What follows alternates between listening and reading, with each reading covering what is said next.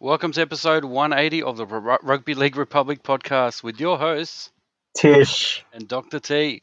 In this episode of the podcast, we preview the NRL Grand Final qualifiers, the State of Origin series, and much, much more. Join us as we build a rugby league community for all. The Rugby League Republic podcast starts right now.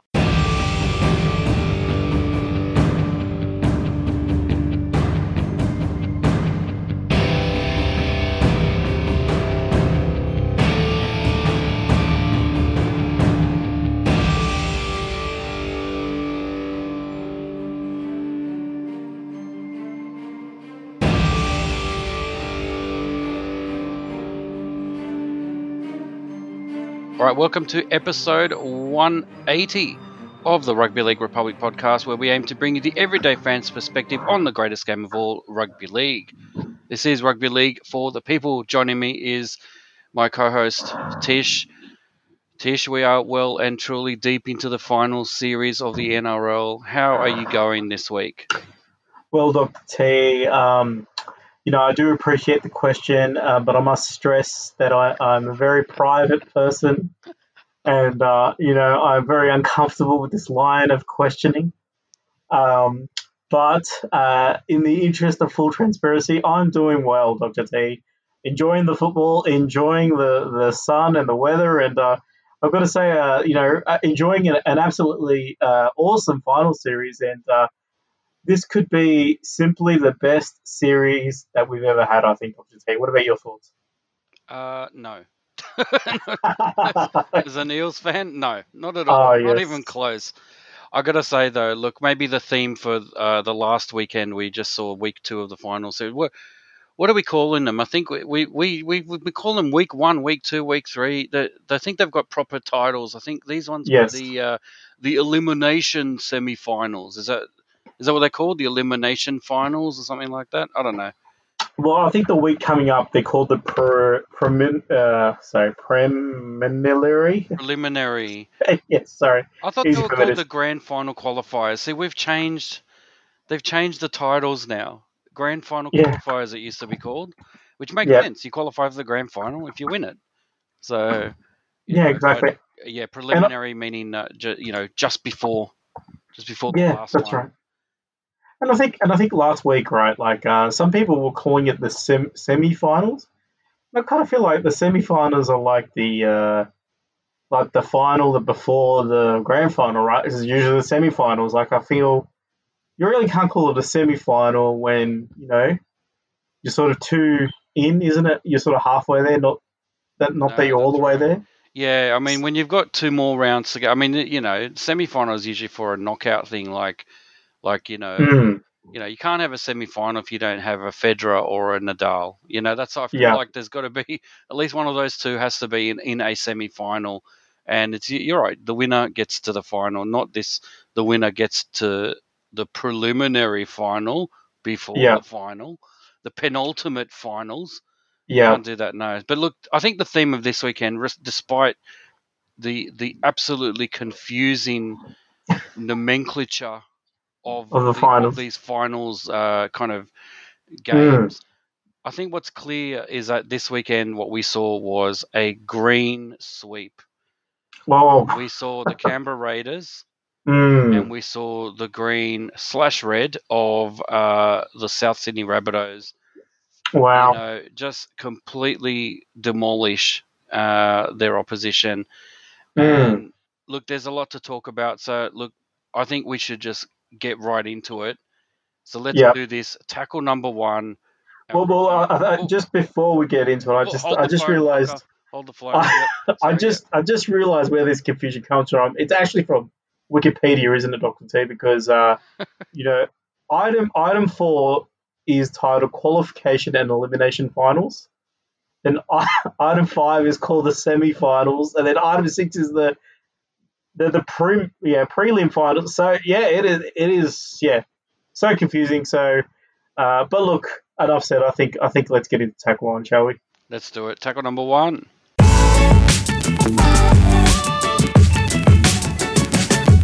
All right. The review of the week two of the NRL Finals series, which are you know elimination finals. Let's let's be fair. They, Yep. they were both elimination finals. Let's go with the first one: the Raiders versus the Roosters. It was the grand final matchup rematch from last year. Uh, it was all about the Raiders' revenge. I believe Mm. last week uh, we spoke about this this very thing about how you know it, it was going to be close. I think we both we both agreed, uh, and and we kind of thought, well, if it's going to be close, what what is it that's going to push one team over the edge? And I think I think we kind of de- you know determined last week that it was all about the Raiders' motivation. Uh, Mm. Were would they be motivated enough? Would they be cranky enough to to avenge the loss of uh, in the grand final last year? And uh, you know, sh- get the Roosters when they're down, which uh, they, obviously have not had their best season for a while. Um, a bit of a letdown compared to the last two seasons, of course. They haven't been anywhere near the top in terms of uh, you know fighting for that minor premiership, which they we which they had won for two years in a row. And so, look here, we look at uh, the the score, twenty two to eighteen. The Raiders over the Roosters uh, after leading 16-6 at halftime. The Raiders went on with the job, but look, they did unfortunately let the let the Roosters back into it, didn't they? And and I think that Mm.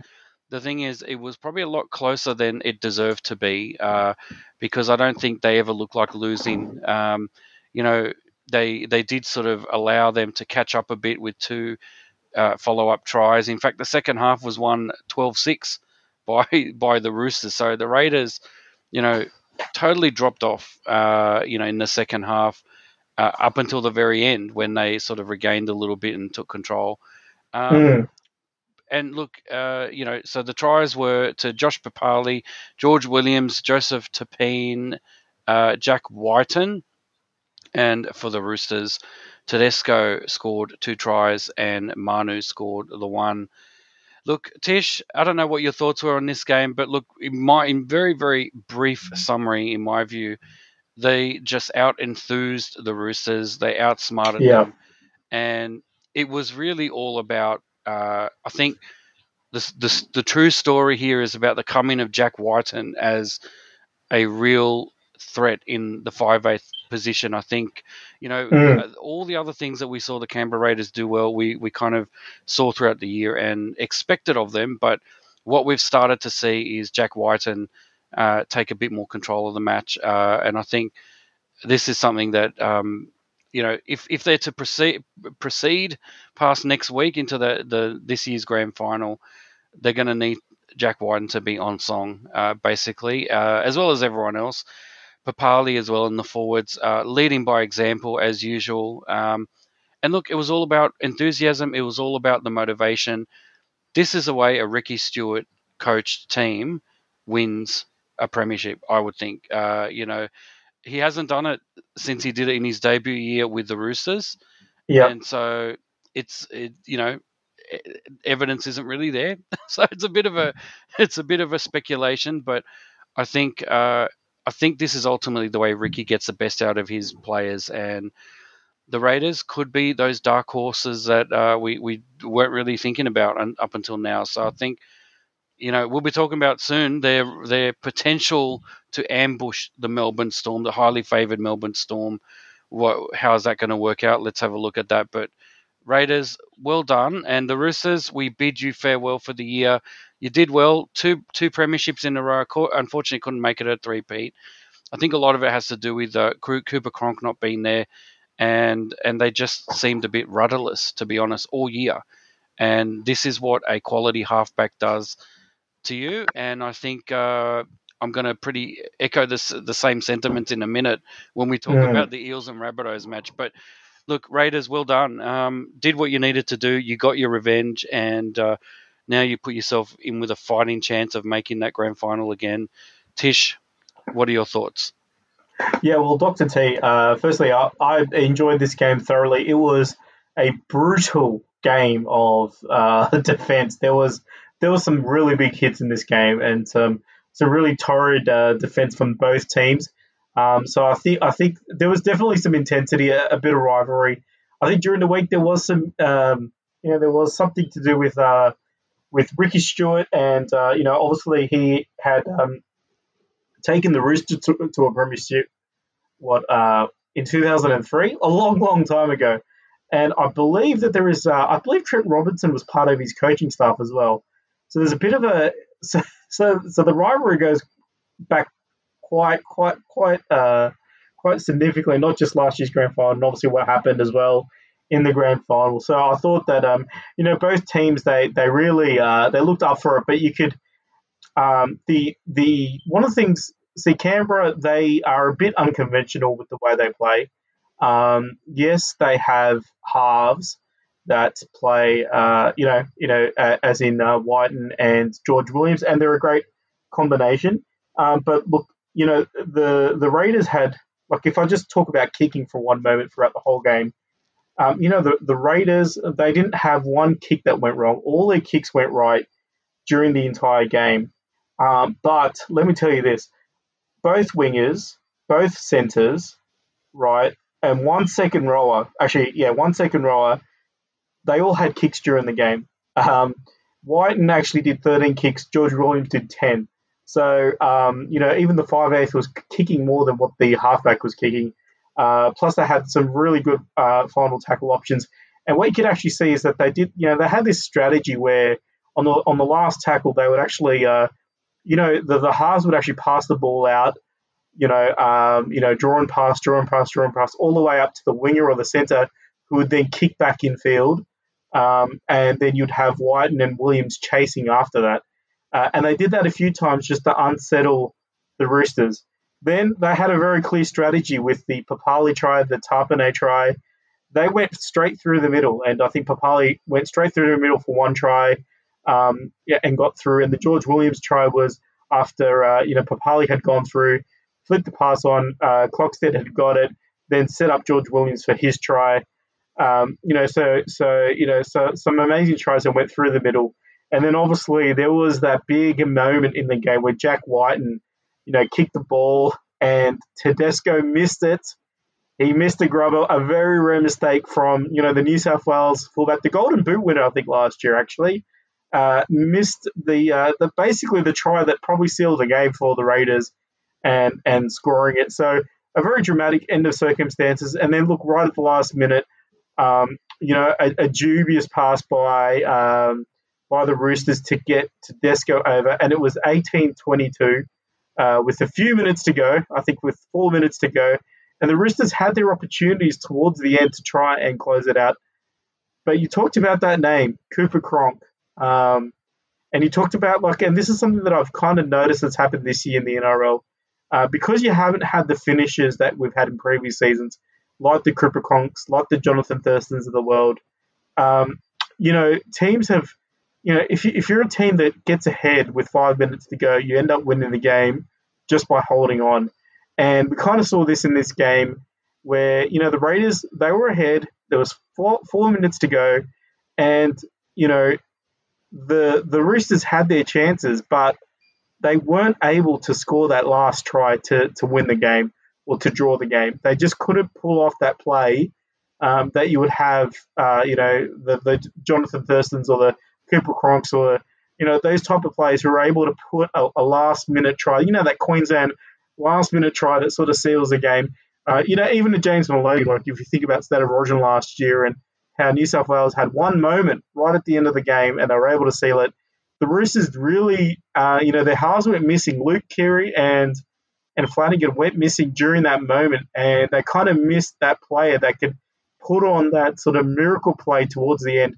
I think you can even say Latrell Mitchell's one of those type of players too, you know. So, so that's very interesting, and I think there is a bit of a, a lack, even though we've got some great attacks, there was a bit of a lack, and that's kind of what did it. Uh, look, ultimately, Dr. Tao, I've got to say my prediction was correct. Uh, the Roosters did go back to back to back this year um, with three losses in a row to end their season. Uh, That's right. So, so, so, yeah, so, but uh, yeah, I think I think the Roosters have had a good run.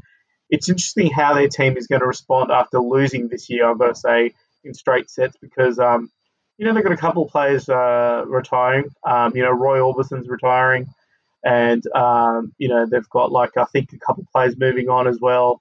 So Uh, they've you say talked Roy Orbison? Oh, sorry, uh, you know, Mitch uh, Mitch, yeah, Mitch Aubusson. I so Roy, Back from the dead is Roy Orbison with a, his classic Pretty Woman. yeah, that's right. that's, that's right. That's right. That, that's that's a great Freudian slip, but you know I'll let, I'll let you get away with that one. It's fine. Yeah, yeah, but but but I think you know we talk about the championship window, right? And the Roosters they definitely capitalised last two years, but I just wonder how their lineup's going to be next year because look, even though they've had their pick of the players, really, um, things are different when you're not the premiership winners now. So I wonder how that would go.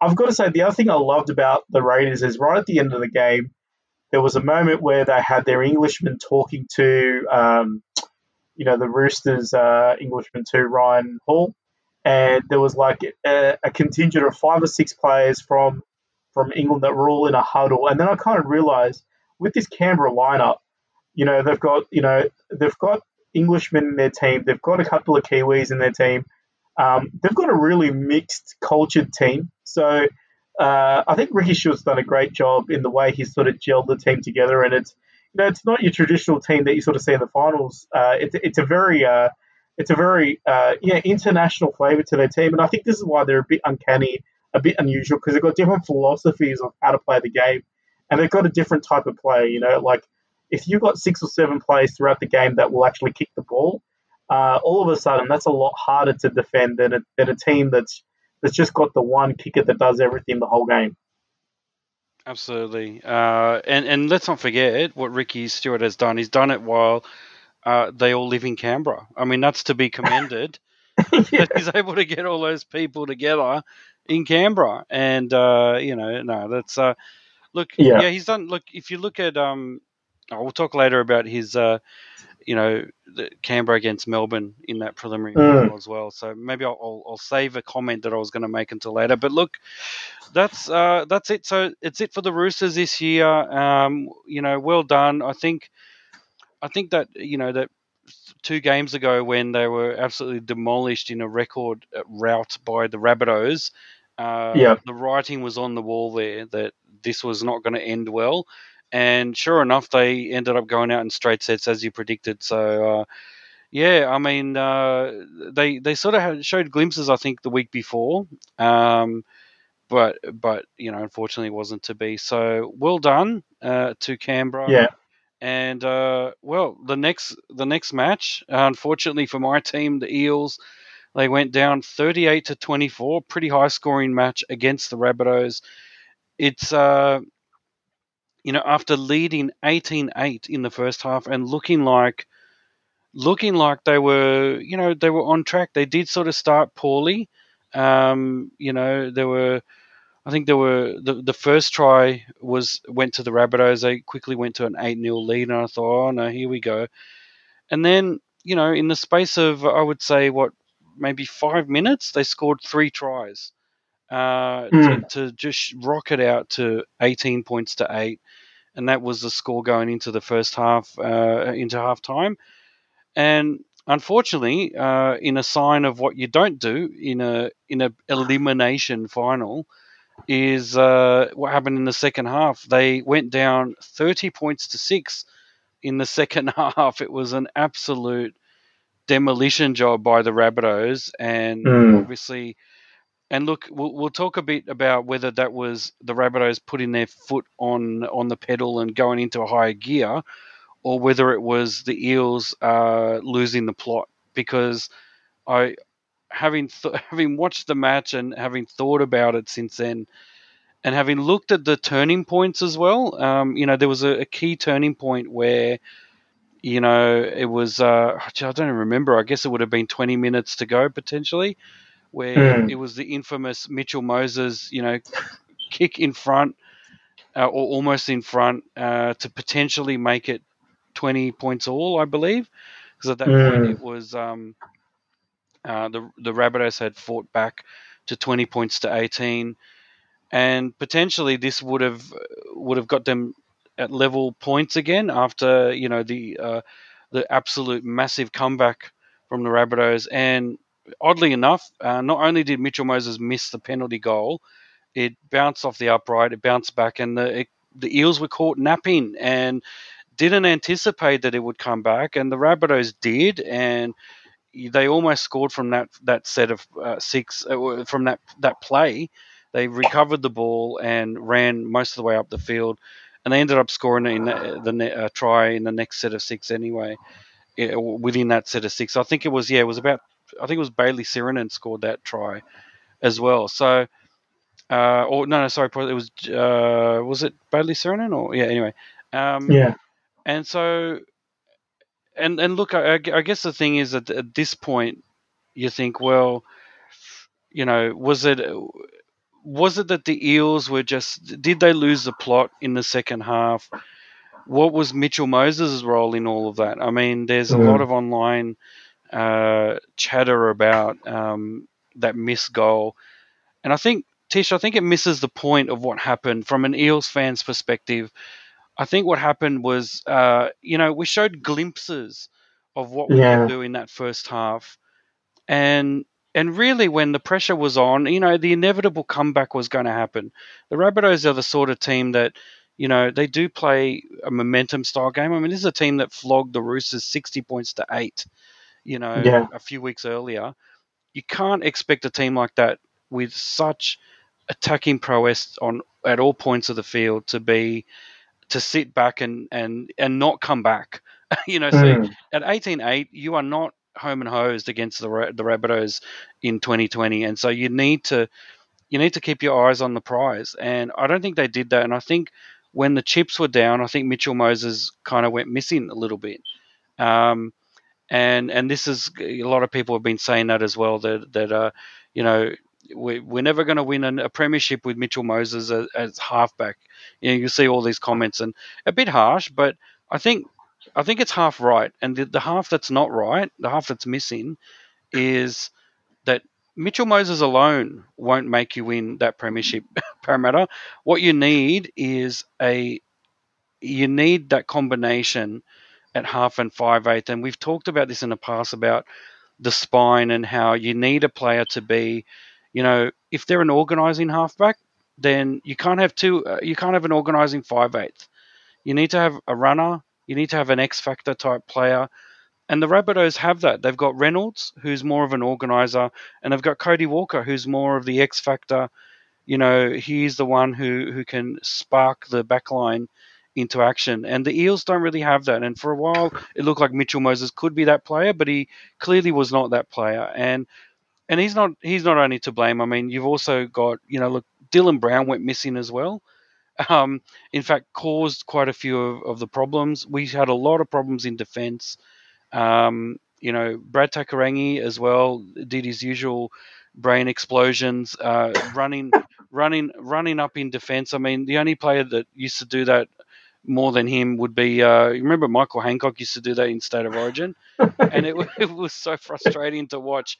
It just uh, completely ruins your your backline defence when he just rushes up and, and leaves that gaping hole on the side.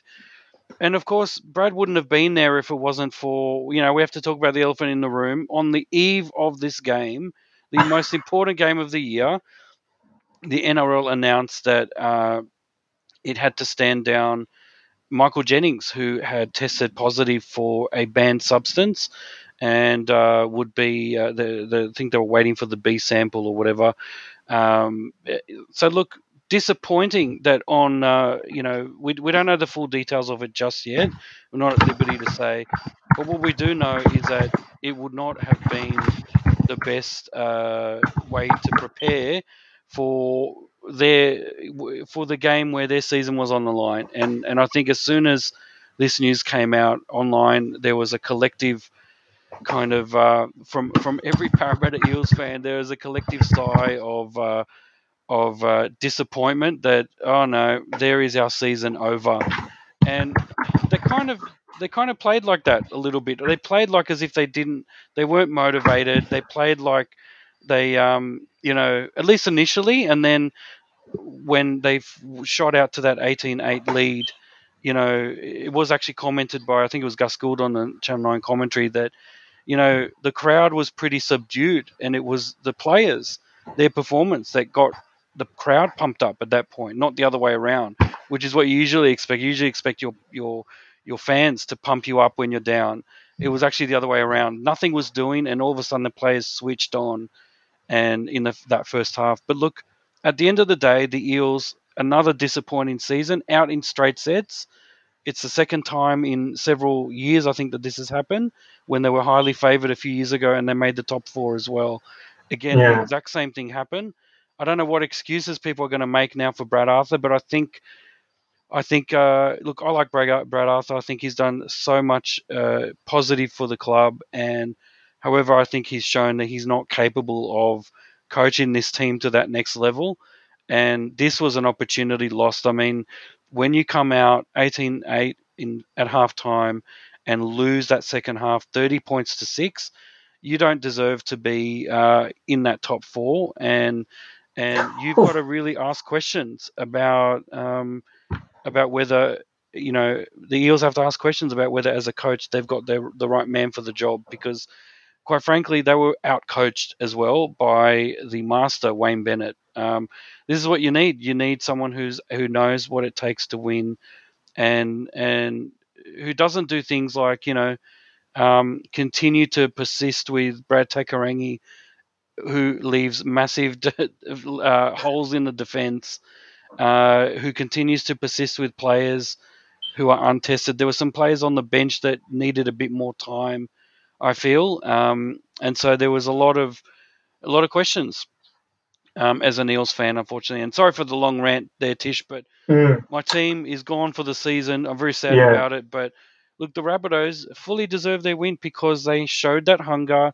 Is a bit of a green, like I said, it was a green sweep this weekend. That hunger that the Canberra Raiders showed, they showed that as well. And and look, there was also a lot of um, you know the other thing is when you don't have that hunger, when you're not fully switched on, um, you make silly mistakes. There was a, a, try that was gifted at one point because uh, you know, admittedly, one of our best players, Clint Gutherson, rather than just uh, grounding the ball in in goal to to set set it up for a drop, uh, you know, a drop restart, drop goal restart. Um, decided to actually go for the ball and pick it up, and he slipped and it slipped right up in the air, flew up in the air, straight into the arms of a Rabbitohs player to score.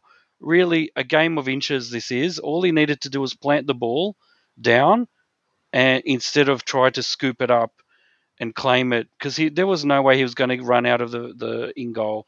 And so to me that was like a a really dumb decision.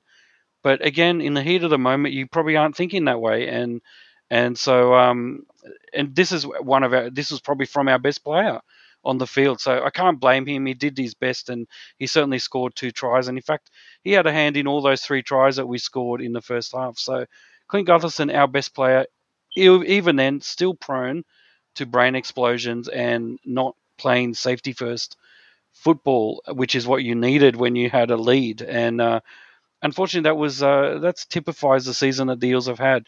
When they were on fire, they were absolutely on fire, but when the chips were down, they just uh, completely lost the plot. so, Tish, uh, what are your thoughts about the Rabbitohs and the Eels? Yeah, well, look, um, it was a very exciting game. I've got to say, it was a very entertaining game. Uh, you know, uh, really good attack from both teams. I think the the tries that were scored were fantastic. Um, I just uh, forgot to mention one thing about the Raiders Roosters game, which was uh, I think the Raiders scored the greatest no try ever. I mean, they didn't actually get the try, but it was the Rapana no try. Uh, now, if you haven't seen highlights, you got to go and see at least that try because that no try call because it was phenomenal. He was basically inches away. I think um, they ruled that uh, there was a Canberra player that actually did, uh, I think, caught the ball outside the field of play, but it looked absolutely amazing when it happened. But anyway, uh, back to this game. Uh, the Jacks, yeah, look, the Rabbitohs, they've scored 144 points in the last three games, uh, averaging over 40 points a game.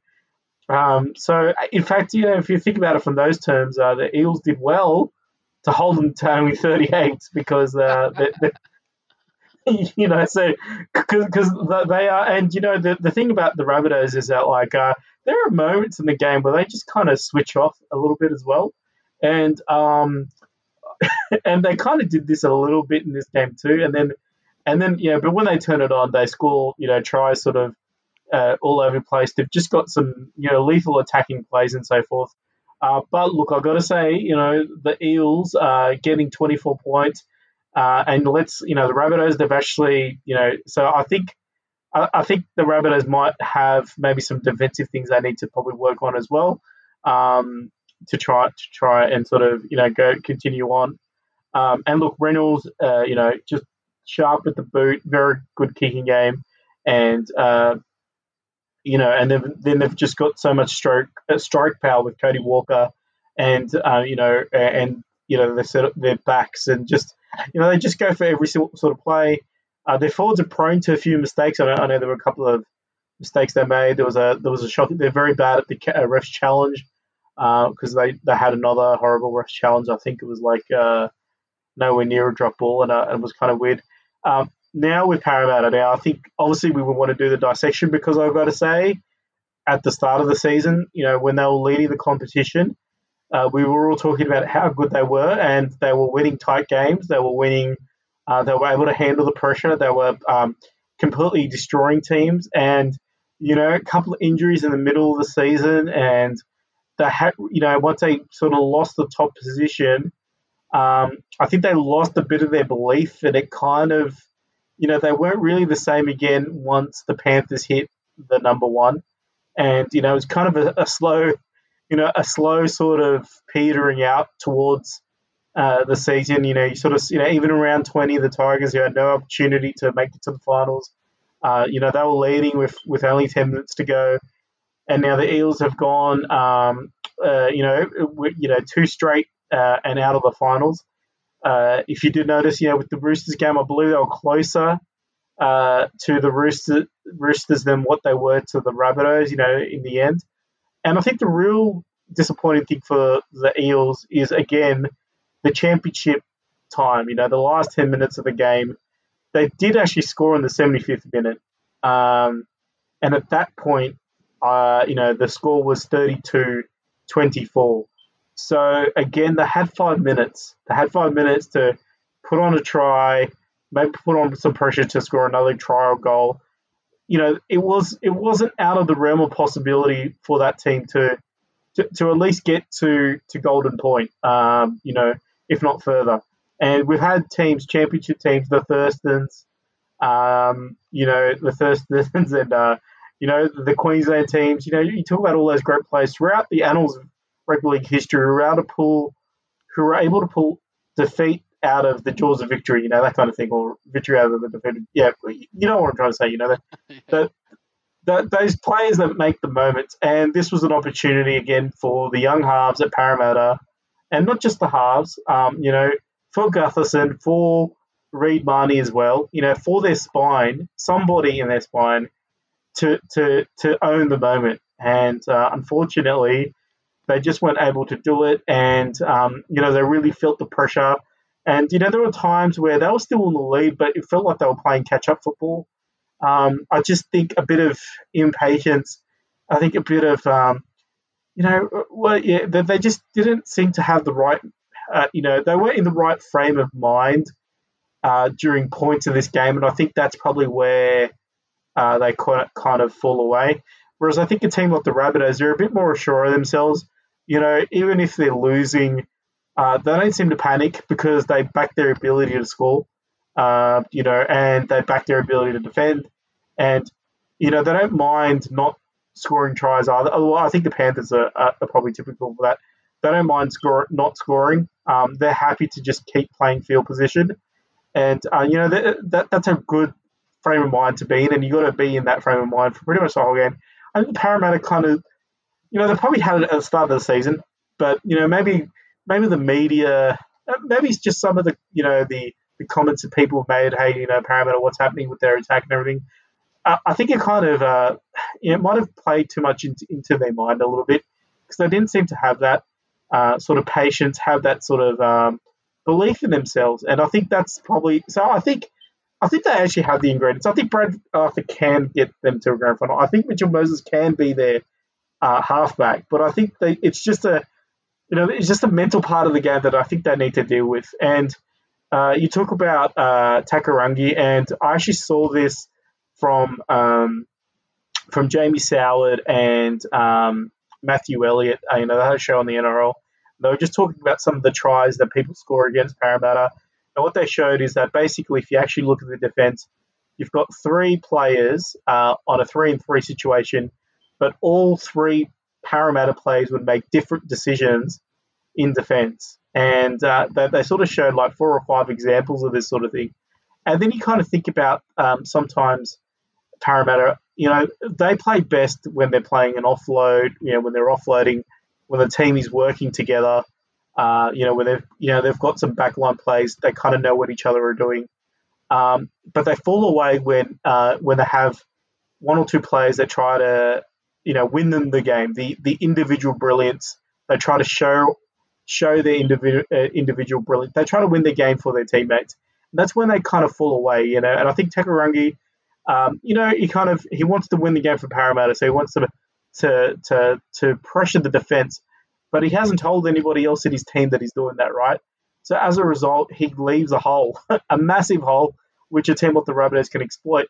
And I think they've just got to they've just got to hold back on, you know, that extra exuberance to try and be the the the man of to, to pull off the man of match performance.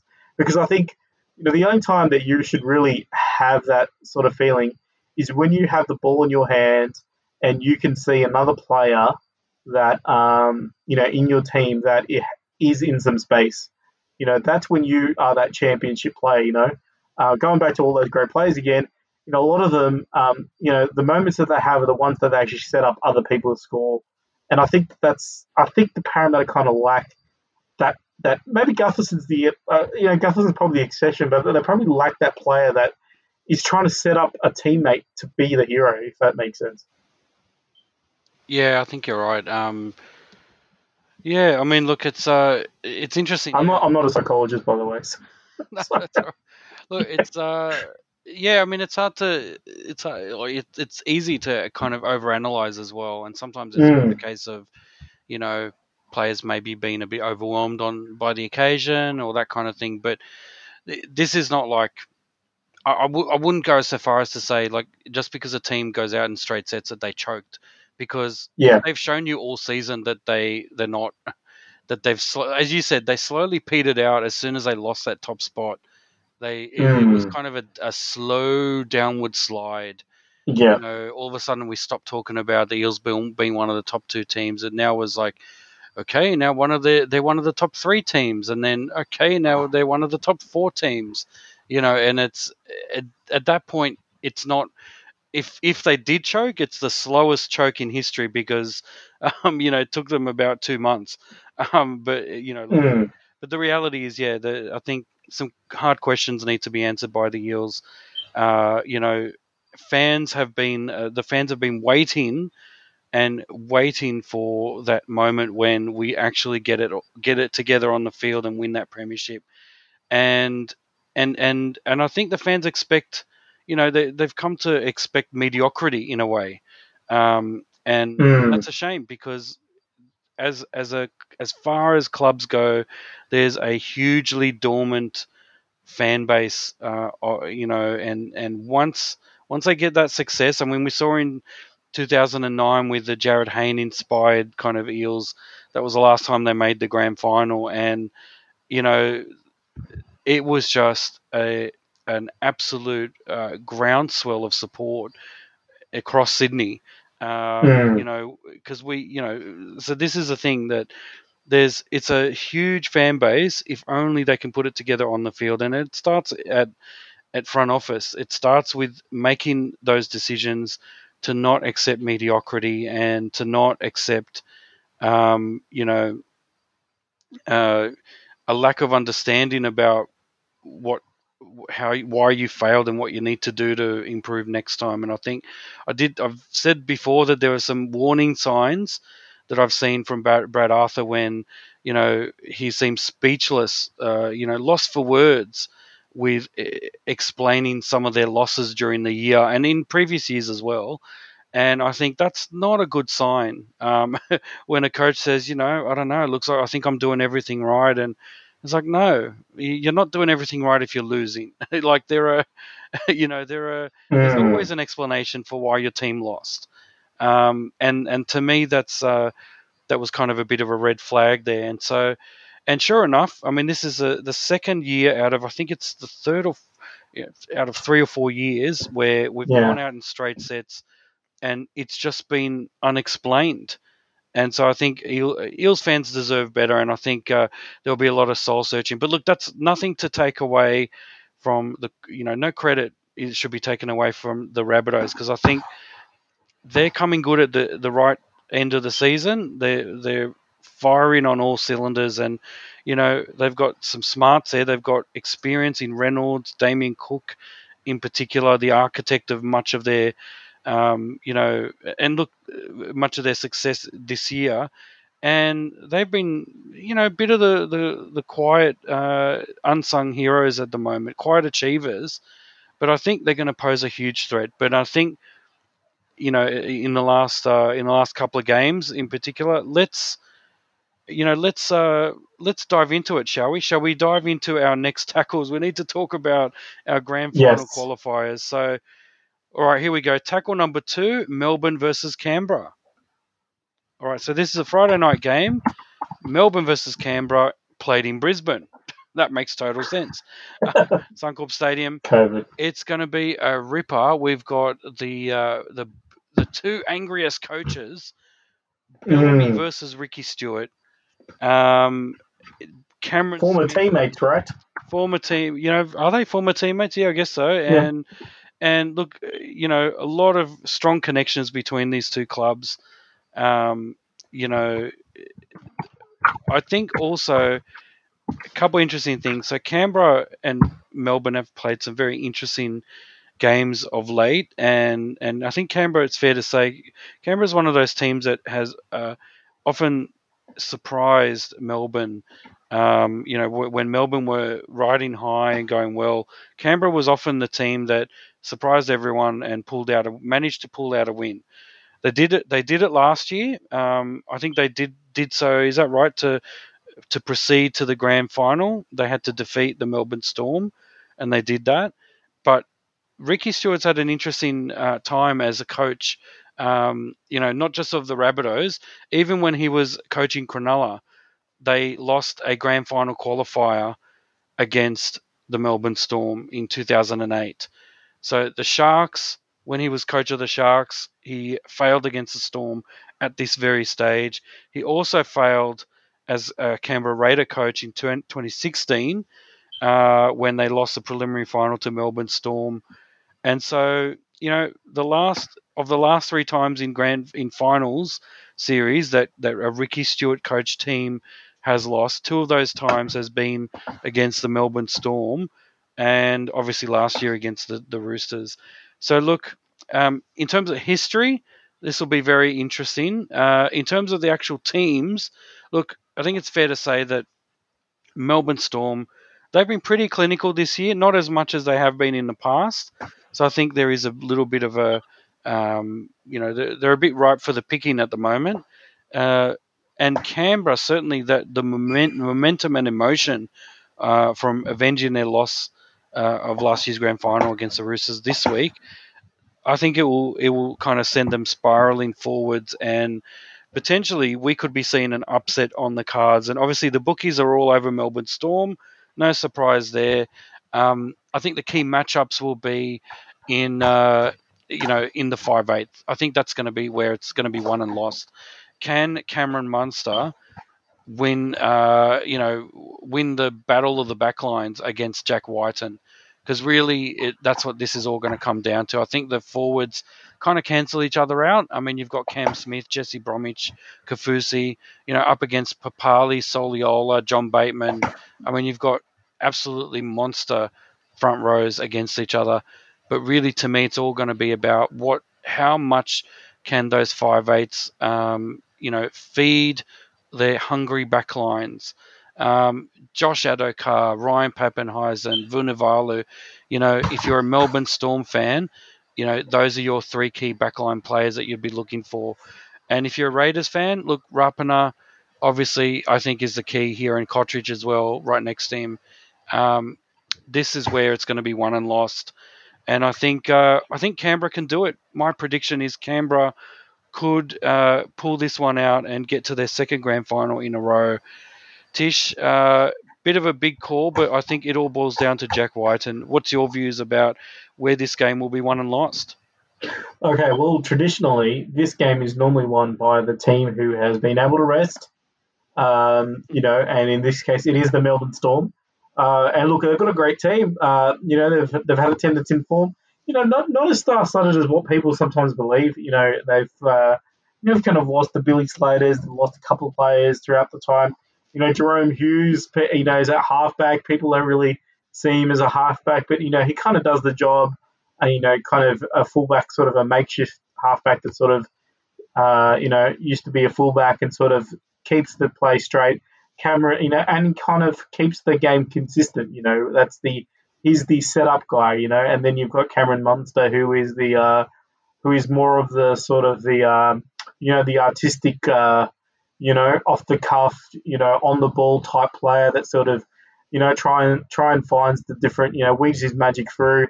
Obviously, you know, the experience of Cameron Smith, um, you know, uh, as well, and Ryan Papenhuyzen, absolute you know, absolute superstar at the back and, and really pushing for that New South Wales origin spot, you know, up against uh, Tedesco with some of his performances sort of thing. So, you know, a really, really attack-minded team as well. Like uh, they've they've actually racked up some points over the last few weeks as well.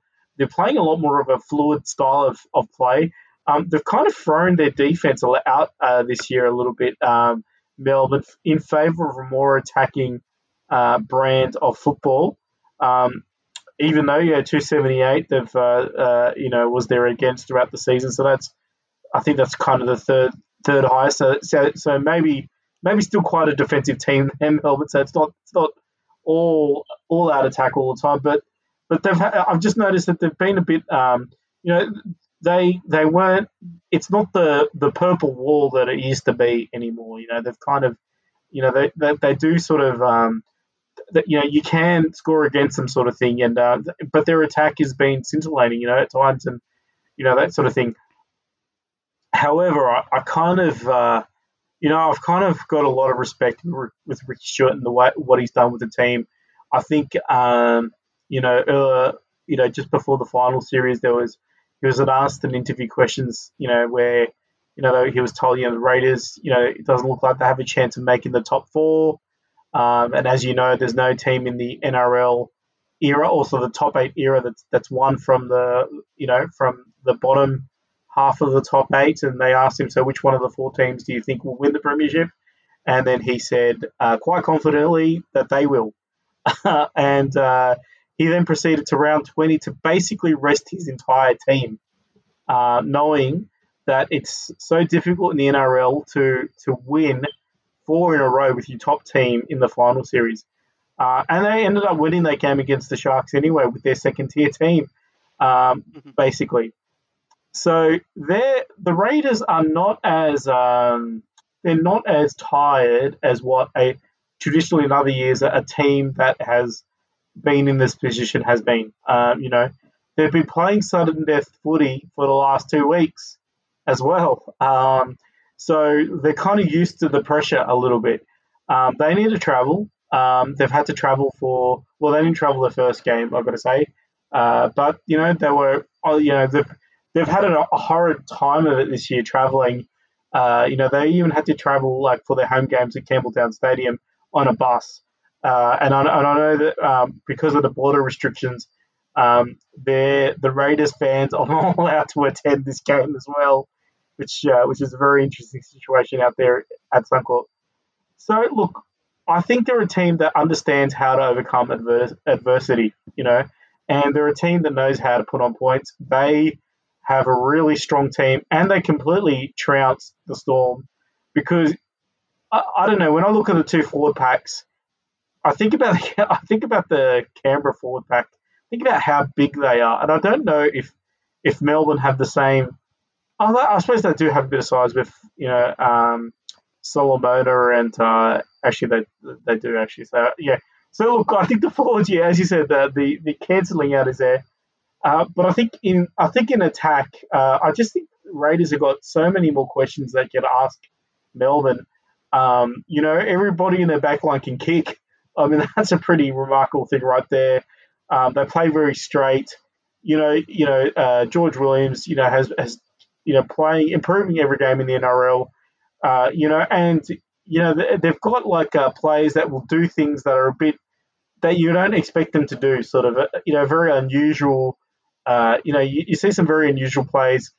Uh, let's not forget they're masters at the one-on-one strip as well. So, um, you know, you know, so so Melbourne, if they do the one-outs off the hard running, uh, or if they have loose ball carry uh, to try and get offloads, Canberra can actually pounce on those type of moments. So, you know, when you put all that together, I kind of feel like the the, the Raiders are going to win, and uh, yeah, and and I'll and, I'll, and I'll, I'll save my comment for, for later. But anyway, but the Raiders for mine as well. So I agree with you. I, th- I, I think that they they've shown enough for me for for, uh, for me to know that they're going to make it to the grand final. Yeah, and as you mentioned, let's they've met twice this year. Raiders won the first one in May, twenty-two to six, and then lost the second one, 20 to fourteen. So look, if anything, they've shown that they can match it with the Storm even this year. Mm. Uh, even at the time when you know the Storm has been, you know, playing very well and been one of the top two or three teams all year. So, um, yeah, there's a lot to be said about uh, about form and look, the Raiders. Yeah, they've won, and I think you're absolutely spot on about that observation that you know w- the week prior to the finals, um, the conditions were there for Ricky to, you know, there was no, there was no kind of um, uh, they couldn't finish any worse than uh, where they they could have been in the bottom half of that top eight. I think they, they were in a potentially a position with the, the Eels possibly losing to the Tigers, which would have been an upset to have made it into the top four uh, if the mm. Eels lost that match. So that would have been a bonus. But I think Ricky Stuart was banking on the fact that wasn't going to happen, and mm. and I think you're right by resting most of his, you know, first first grade players, um, he basically, you know, allowed them to kind of have a bit of a reset, knowing that it was a way to prepare for the finals. This is actually pretty clever from from Ricky Stuart. It hasn't been an, a, an overly long season in terms of pure numbers of games, but it's been a long season in terms of you know all the stuff that's gone on in the world with yeah. COVID and and the bubble has has made you know that that stamina an import a more important thing at this stage of the season. So even though it hasn't been as long as other seasons, it has probably felt a lot longer for, for yeah. some of the players. And I think that's what we've seen. We saw that with the, the Eels and other teams that have sort of petered out, the Roosters especially. And and look, that week off that the Melbourne Storm have had will have done them a lot of uh, a lot of good. But I think I think you're right. I think it's also important to be match fit and mm. to be ready to go and to have momentum. So this is where the momentum that the Raiders have got really matters because they've won five games in a row at least, and uh, you know they potentially this could be a six-one. So yeah, I'm tipping the Raiders as well in an upset. Uh, I think it's going to be a great match regardless. It'll be close, um, and so yeah, good luck to both teams. Uh, here we go with tackle number three. All right, so Penrith versus South Sydney, the other grand final qualifier, and this one is on uh, at Saturday evening at uh, let me just check at ANZ Stadium.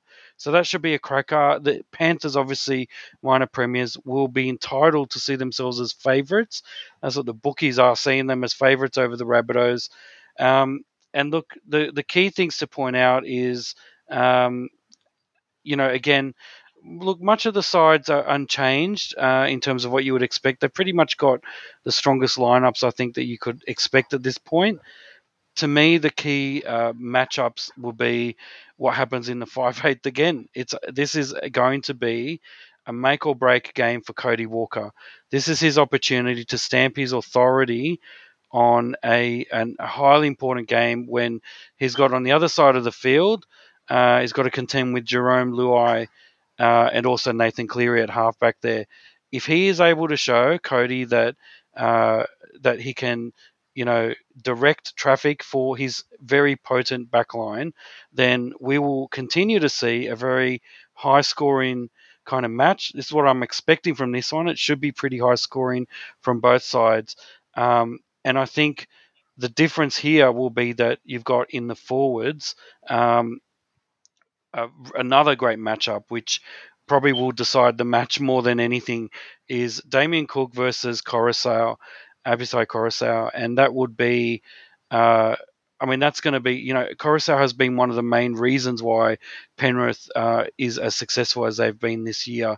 He has been able to get their momentum going forward in the forwards uh, and to let, you know, the likes of Tamou as captain, uh, you know, do the rest uh, and do what they need to do. And and Damien Cook, well, we saw against the Eels that he still has that craftiness, uh, still looking for those that hunger, looking for that try, looking for that sneaky way to get there, even in the seventy something minute.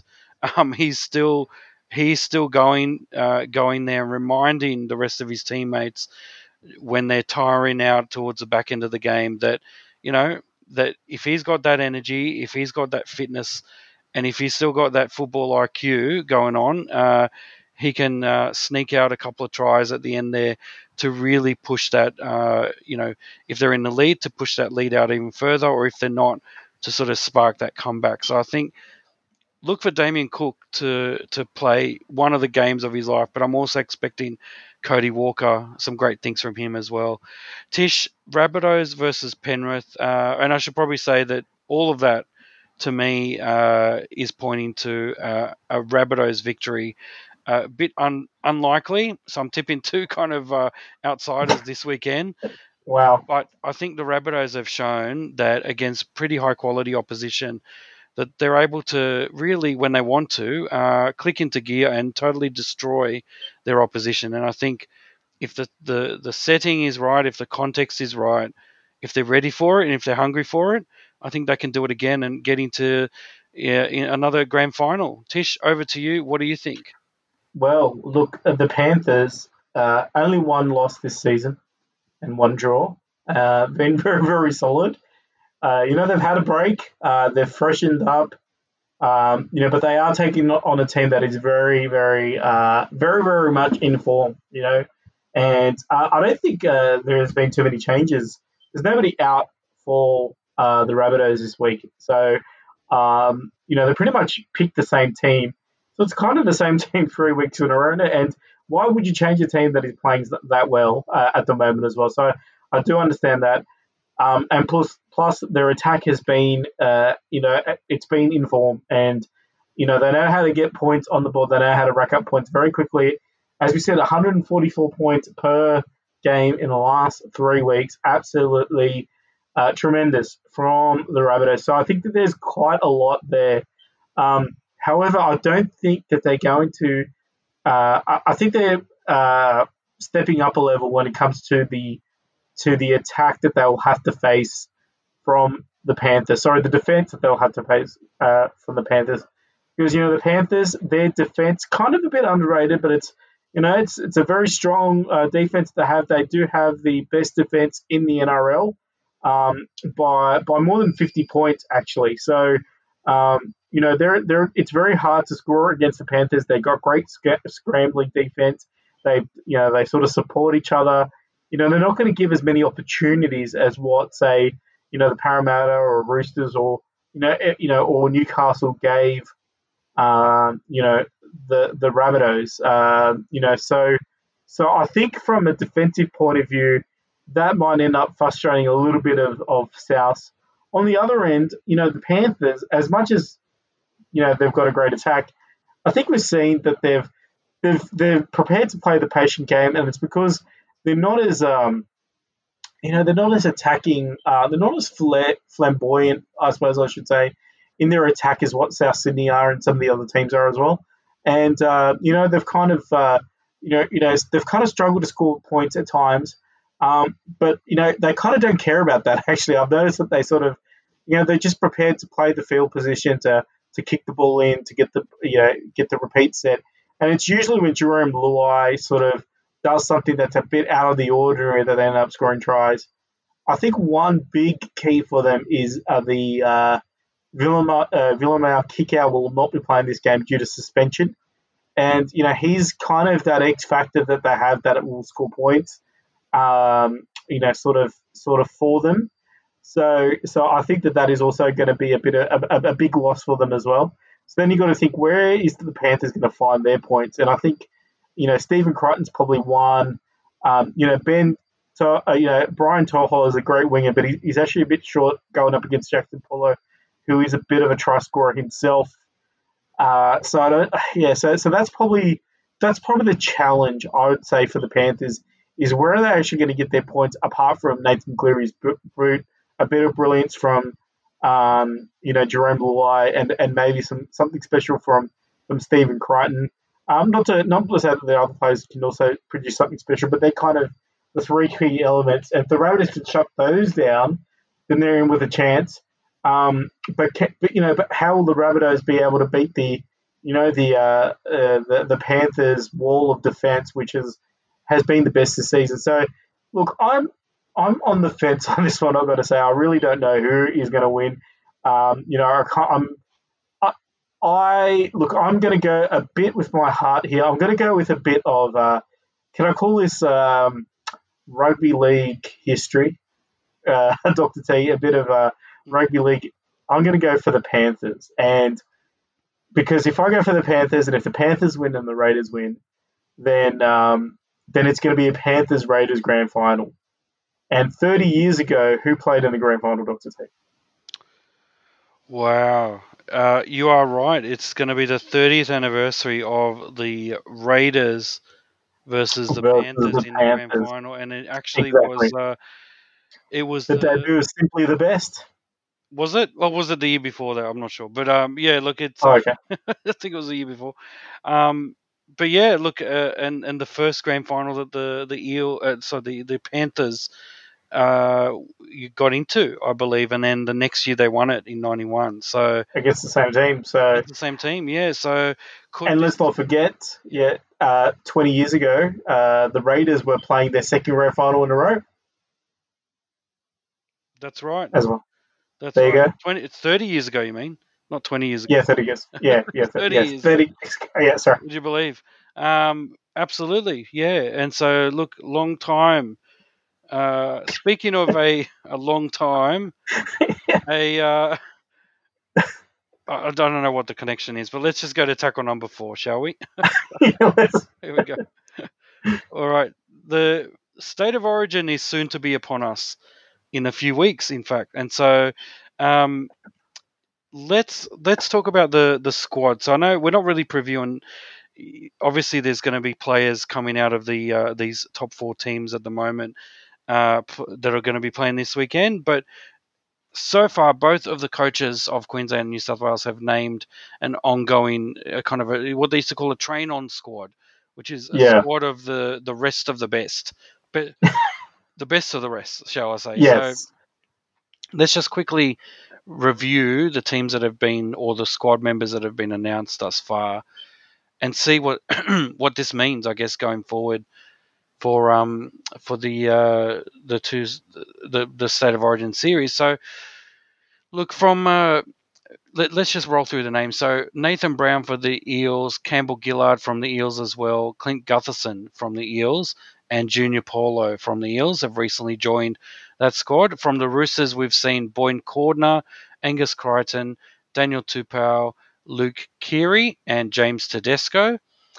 Uh, and from the rest, we've seen Tyson Frizell is there. We see Payne Haas from the Broncos, Zach Lomax, a debut for uh, from the Dragons, uh, Cameron McInnes also from the Dragons, Daniel Saifiti from the Knights, and finally Jake Trbojevic from the uh, Sea Eagles. Tish, what do you think about that squad so far? Is there anyone that you think could feel, uh, you know, a bit uh, a bit unlucky to have missed out on that Blues uh, train on squad? Yeah, well, uh, Well, the only thing I, I would say is probably uh, David Nofoaluma. Uh, you know, who's had a great season. Uh, you know, for the Tigers, I think probably probably our best player um, on the wing. Well, probably Benji Buzzell been our best player, to be honest. But like, uh, I'd say that uh, yeah, I'd say that he might feel a little hard done by because he kind of yeah he was kind of informed as leading leading leading try score up until the final round. Uh, so I think that's probably about the only one. I don't see too many other names. I know there was a bit of controversy without uh, you know Klemmer not being picked, and I think Paul Vaughan not being on the run-on squad, and uh, and a couple others like that. But I think with Paul Vaughan, uh, you know, the first thing is uh, you know uh, Brad Fittler is pretty pretty keen on on quarantine. Uh, you know, he's been like a big advocate of that, and uh, I know that Paul Vaughan broke his rules, but I don't think he's had the, the season as well. Like, so I think that's probably there. And I think and I think with Klemmer, I don't think he was actually in the squad last year. He might have played maybe a, like one or two games, but they actually went with Saifiti earlier, so I think that that's kind of uh, that's kind of uh, there as well. Look, I just wonder. You know, I've always wanted Reagan Campbell Gillard and Saifiti to continue to play for Fiji. So I'm a little disappointed that they have chosen Australia again. Um, so so that's probably one thing that, that is probably a bit disappointing for me. But I think other than that, there isn't really uh, some key surprises. You know, the big question is going to be, uh, you know, Luke Keary. Uh, you know, is he going to be five eighth, or are they going to get uh, you know, uh, you know Jack Wighton from from the Raiders? Um, you know, potentially is in there. Cody Walker is potentially in there. There's a few five eighths that uh, Brad will need to decide on, and uh, you know that's that's probably the big question I'd say out of the whole squad. What about your thoughts, Dr. Tate? Um, yeah, but I think the bigger story is where's the halfback? Um, you know, who's, oh, is Luke Nathan Cleary? Well, are we are we sure that we're going with Nathan Cleary again? I mean, yeah, I mean, who knows? Let's see. Look, it'll be a could it be a Keary Cleary five eight? Shall we go for a bit of uh, alliteration or you know, yeah, rhyming uh, a bit of a rhyme there? But look, um, yeah, look, it just goes to show that the, in terms of the top four teams, the, the who's remaining uh, are the ones that are in are going to be our strike weapons in the key positions. You know, mm. you've hmm. got obviously you've got Cleary, Cody Walker, Jack Wighton are going to be fighting for that uh, that five eight spot as well. But then you've also got Damien Cook to come as well, and so this is going to be a super. Tedesco. Yeah, well, Tedesco has just got got named there, so he's there. But of the teams that are in the top. Four. Oh yeah, that's right. Yeah, yeah. yeah. Um, you know, you've still got uh, quite a few players to come, and so it's just going Adam be, Reynolds potentially as well. Potentially Adam Reynolds, not sure. Um, I guess it depends what happens. I mean, this could be uh, the deciding factor if Reynolds can step up and show what he can do when the chips are down. Uh, when it matters, then then maybe he can stake a claim. But I guess you're right. I think Nathan Cleary will, uh, you know, have to continue that. You know, Freddie's not really going to um, go against, uh, you know, be disloyal. I think unless there's a strong enough reason to be. And also, the Panthers have been doing so well this year. And as we've said, I think a lot of it has to do with Cleary's maturation um, post COVID bungle. Um, you know, so I think that um, that's also going to be important. Very strong squad, but let's move on to the Queensland Maroons. So we've got Jai Arrow from the Titans, uh, AJ Brimson from the Titans. Uh, how do you say his name? Moaki. Moeaki Fotuaika. Moeaki Fotuaika from Titans as well. Phillip Sami from the Titans. From the Knights, we've got Edrick Lee, Hymel Hunt, and Kalyn Ponga. From the Cowboys, Valentine Holmes and Coen Hess. From Broncos, we've got Xavier Coates and Patrick Carrigan. Dragons, we've got Ben Hunt and Josh Kerr. And uh, from, well, I guess, is it Tigers or Storm? Harry Grant. Um, and Daly Cherry Evans from the Manly Seagulls. With who is left to come? Tish. Well, well, uh, so uh, quickly, I believe Kalyn Ponga has actually opted himself out now just today because he's going to do some sort of shoulder surgery. So good on Kalyn and the Queensland Spirit, alive and well. Yeah. Um, well, he's got to look after his. You know, he's got to. It, he does, he does. So, and he's had a tough season, so I, I we understand that. So that, that, that's all, that's all good. But look, I think, um, you know, obviously Munster is kind of the big one coming in. You know, there's talk that maybe, you know, Smith might come out of retirement and, uh, ruin Harry Grant's career again. Um, you know, so that's that's that's another sort of call. And I think you know, obviously, Gagai from uh, the Rabbitohs is still uh, probably to go as well. Um, and I think they might have a, one or two other players uh, that are eligible from the Rabbitohs end. Uh, not much from the Panthers. Uh, not much from the Raiders too, and yeah, and yeah, and then you've got the yeah the Storm players is probably yeah Munster's probably the big one. So not as many players you could think of uh, that are available for Queensland, and this is one of the talking points. As in, it does seem to be a weaker side than what normal years would have been, but that kind of uh, gives me more fear than if they had a really strong side because we've seen this in the past that when Queensland seem to have a very weak side, you know, that's the years they end up beating New South Wales 3 0 because we haven't, uh, we've underestimated their potential. And I, I know, and I think, and Brad Fittler's been in those squads, and I, and I think he kind of, I think we started talking about it, which is a good first step that we, you know, that we should anticipate that they're going to be strong. And, you know, when you have a look at it uh, as well, you know, you think about a player like um, Valentine Holmes, on one wing because um, he's more than likely going to play winger, if not play fullback, um, just depending on, on, on how they pick the, the team. You know, he, he's an absolute superstar, and he, you know he's the greatest winger. You know when he was playing the game before the NFL, and, he, and he's certainly uh, you know made all the steps and efforts to, to be a, a world class player once again. Same thing with that with with Gagai as well. You know he, he's potent as well uh, as a winger. You know for Queensland as well. And then you think, you know, Munster and uh, Cherry Evans are experienced half combination now. They've had a few series together. So, you know, when you actually start piecing together the team, Dr. T, they may not have as many players uh, as what New South Wales seem to have for all the key positions, but they're still going to field a very strong lineup. And I don't think we should uh, necessarily underestimate them uh, just because they've got less questions to ask than what the New South Wales selectors have to ask. Yeah, totally agree. I think um, the difference here, though, is that the players that are on, that are from the Blues that are in form at the moment in the competition uh, are players that have uh, have been there before and done that in state of origin, mm. so hmm. they've got experience as well. Whereas I think in the past, you know, when we've been vulnerable to being ambushed by a much less experienced Queensland team, it's been because we haven't really had that kind of uh, you know we may have been expected to win, but we haven't had that kind of level of experience, and maybe a lot of it has had to do with you know um, uh, on paper the team looking stronger, but that's only because we're talking about you know uh, on paper from NRL form, not necessarily uh, from the fact that they've also had experience at this level, and so players like Damien Cook and, and others that are to come, I think will definitely even strengthen quite a little bit, uh, quite a lot actually, the Blues team. And so I do fear a little bit that Queensland spirit and that ambush, but I fail to see where the strike power is. I mean, you know, losing Ponga is going to be a huge loss. They will have Valentine Holmes, but, you know, only really Munster and Valentine Holmes and a couple of others. Is that enough? to match it against a, a pretty strong Blues team across the board. And so it remains to be seen. But um, look, let's move on to uh, you know tackle number five. Here we go.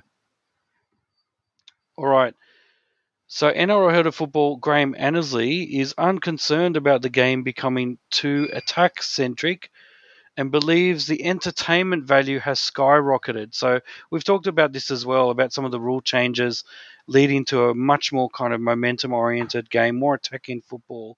Um, you know, after six finals games in 2020, we've had the average gap between teams has been 11.5 points, where it was whereas it was 18 points last year, and the average margin during the season this year was 15.4 points. So if you look at the stats, Tish, it, the evidence is there that uh, in the finals series, we've had a bit more of an attacking kind of uh, game compared to the regular season already in only six games. So we've seen, you know, um, even though there's been, uh, you know, f- fewer, uh, well, there's been more tries, there's been way more line breaks on average.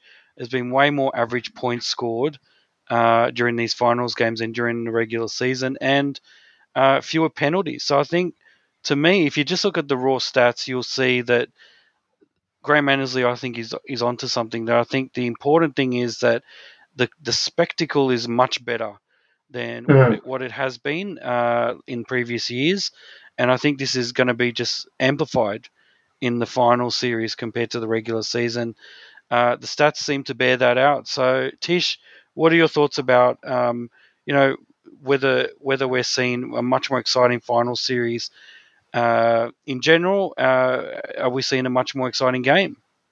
Yeah, uh, look, I think so too, and I think the more points scored does equal more excitement in the game, and it's a lot more fun to watch. Um, you know, I'd be scared if the yeah the tries have been f- absolutely fantastic as well. There've been some really good movements, a lot more off the uh, you know a, a, lot more sort of play as you see type play uh, versus you know structured play. Um, you know, it's been a lot quicker.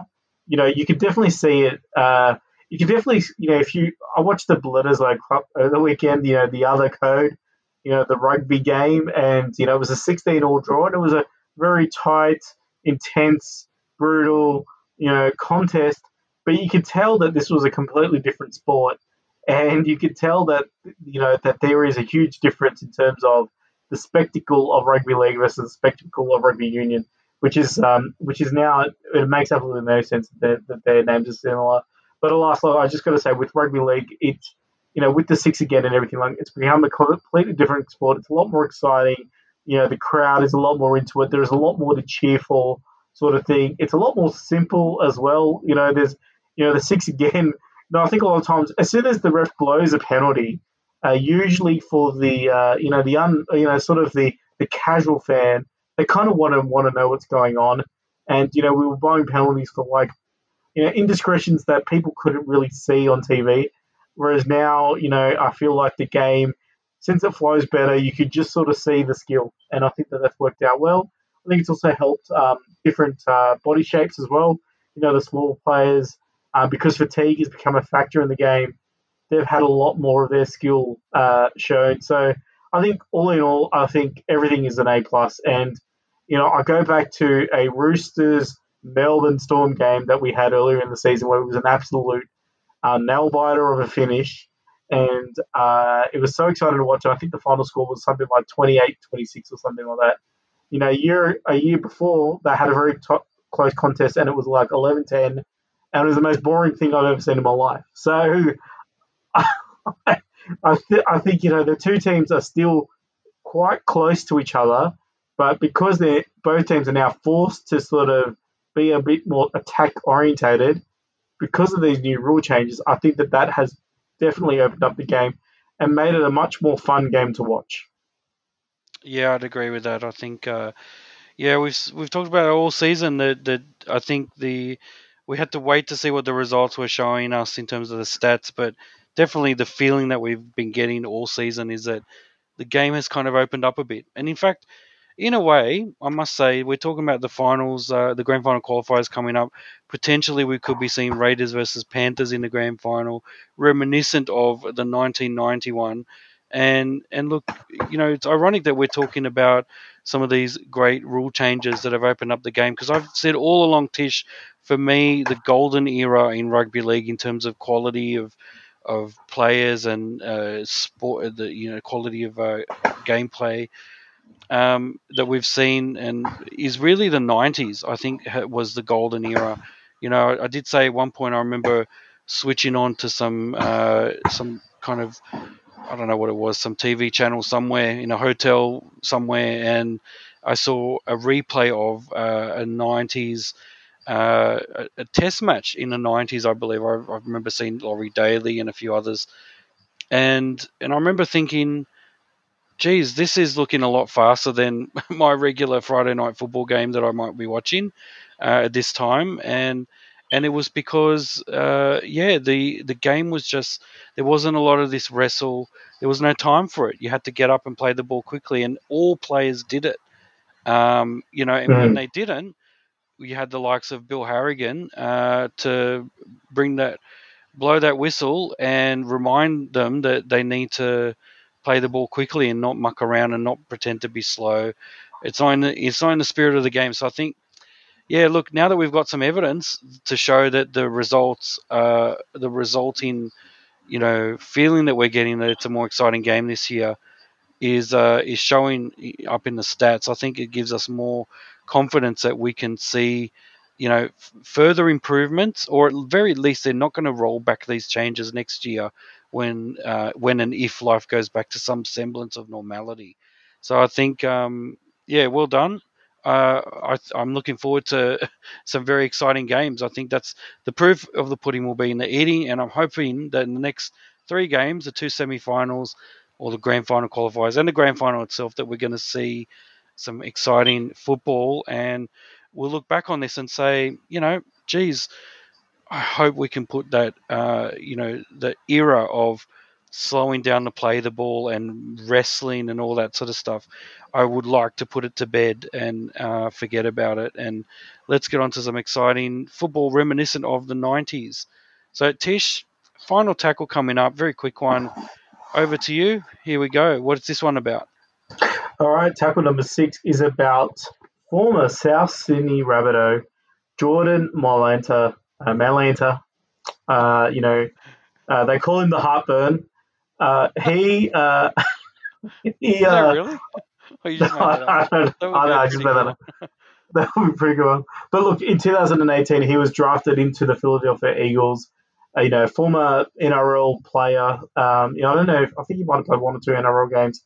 Uh, so he's drafted in uh, to to the Philadelphia Eagles and you know he's been training, uh, been part of a pathways program.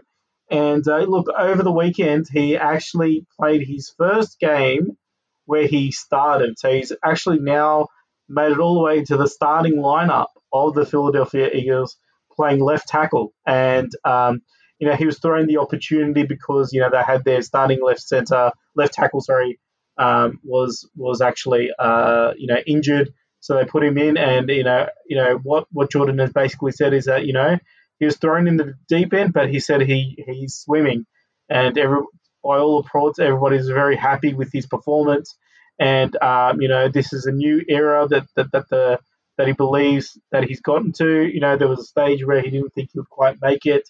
You know, there was an injury that he suffered last year and so forth.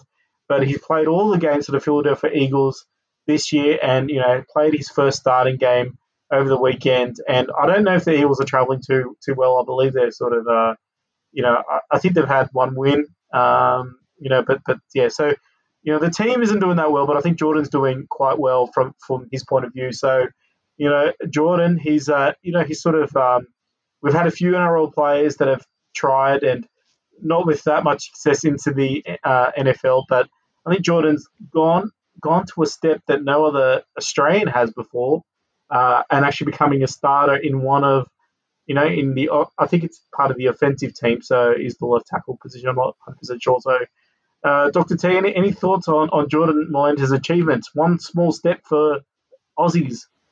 Absolutely, and look, we're going to see more of these stories, aren't we? We're going to see. Mm. You know, we saw what happened when, you know, at the top of his game, Jarryd Hayne quit to go over to try for a bigger challenge. It completely kind of you know, derailed. Uh, he he did have some success, but then when he came back, he wasn't the player that he was before. And but he has no regrets because he tried it, and I think he did say, look, you know, maybe if he had uh, started when he was a bit younger, um, he would have given him more of a chance to unlearn some of the things that you you know that, that, you do instinctively in the game of rugby league. You have to unlearn that because it's a completely different ball game uh, in in the NFL in gridiron, and so um, yeah, I think uh, we're going to see more of these stories of hopefully others that have been uh, thrown into the deep end at a younger age, uh, you know, before they've had a chance to kind of establish a rugby league career. And and yeah, and, and, looking forward to seeing more of these stories, and hopefully more will be swimming just like Jordan Mailata is. Uh, I think uh, yeah, good luck to him. I mean, that's a huge deal to be part of that starting lineup um, mm. at such a young age and at such a you know very limited amount of time that he's had to actually learn the game. So um, good on him. I mean, I'm looking forward to seeing how he progresses, and hopefully he does us proud as Aussies. So um, Yeah. yeah, all right. Are we? Uh, any last final comments on this before we wrap up? Well, well, look, we're one, we're well, we're 160 minutes, no, 100, uh, yeah, 160 minutes away from the grand final after this week. So, uh, but look, thank you, Doctor T, for an amazing episode. Um, shall we wrap it up? Let's wrap it up. All right. As per usual, you guys can uh, check us out on uh, on on our website ararepublic.com, on Facebook, on Twitter, on iTunes. Uh, if you want to email us, drop us a line at ararepublic at gmail.com. Let us know what you want us to talk about next time or what you want us not to talk about. the Eels, probably. um, I'm happy to do that. And uh, look, yeah, it's been exciting. It look really uh, looking forward to the weekend and the final few games of the season. A, a, strange season, no doubt, but I think I think it's fair to say that despite the unusual nature of what we've had to go through, I think the best teams uh, mm. at this point are there, and uh, this is why I'm excited about the final couple of games uh, heading into the grand final. It should be exciting. Tish, over to you to wrap this one up. Well, thank you, Dr. T, and I'd like to thank everybody for listening out there. But that's all the time that we have on the Rugby League Republic. Bye for now.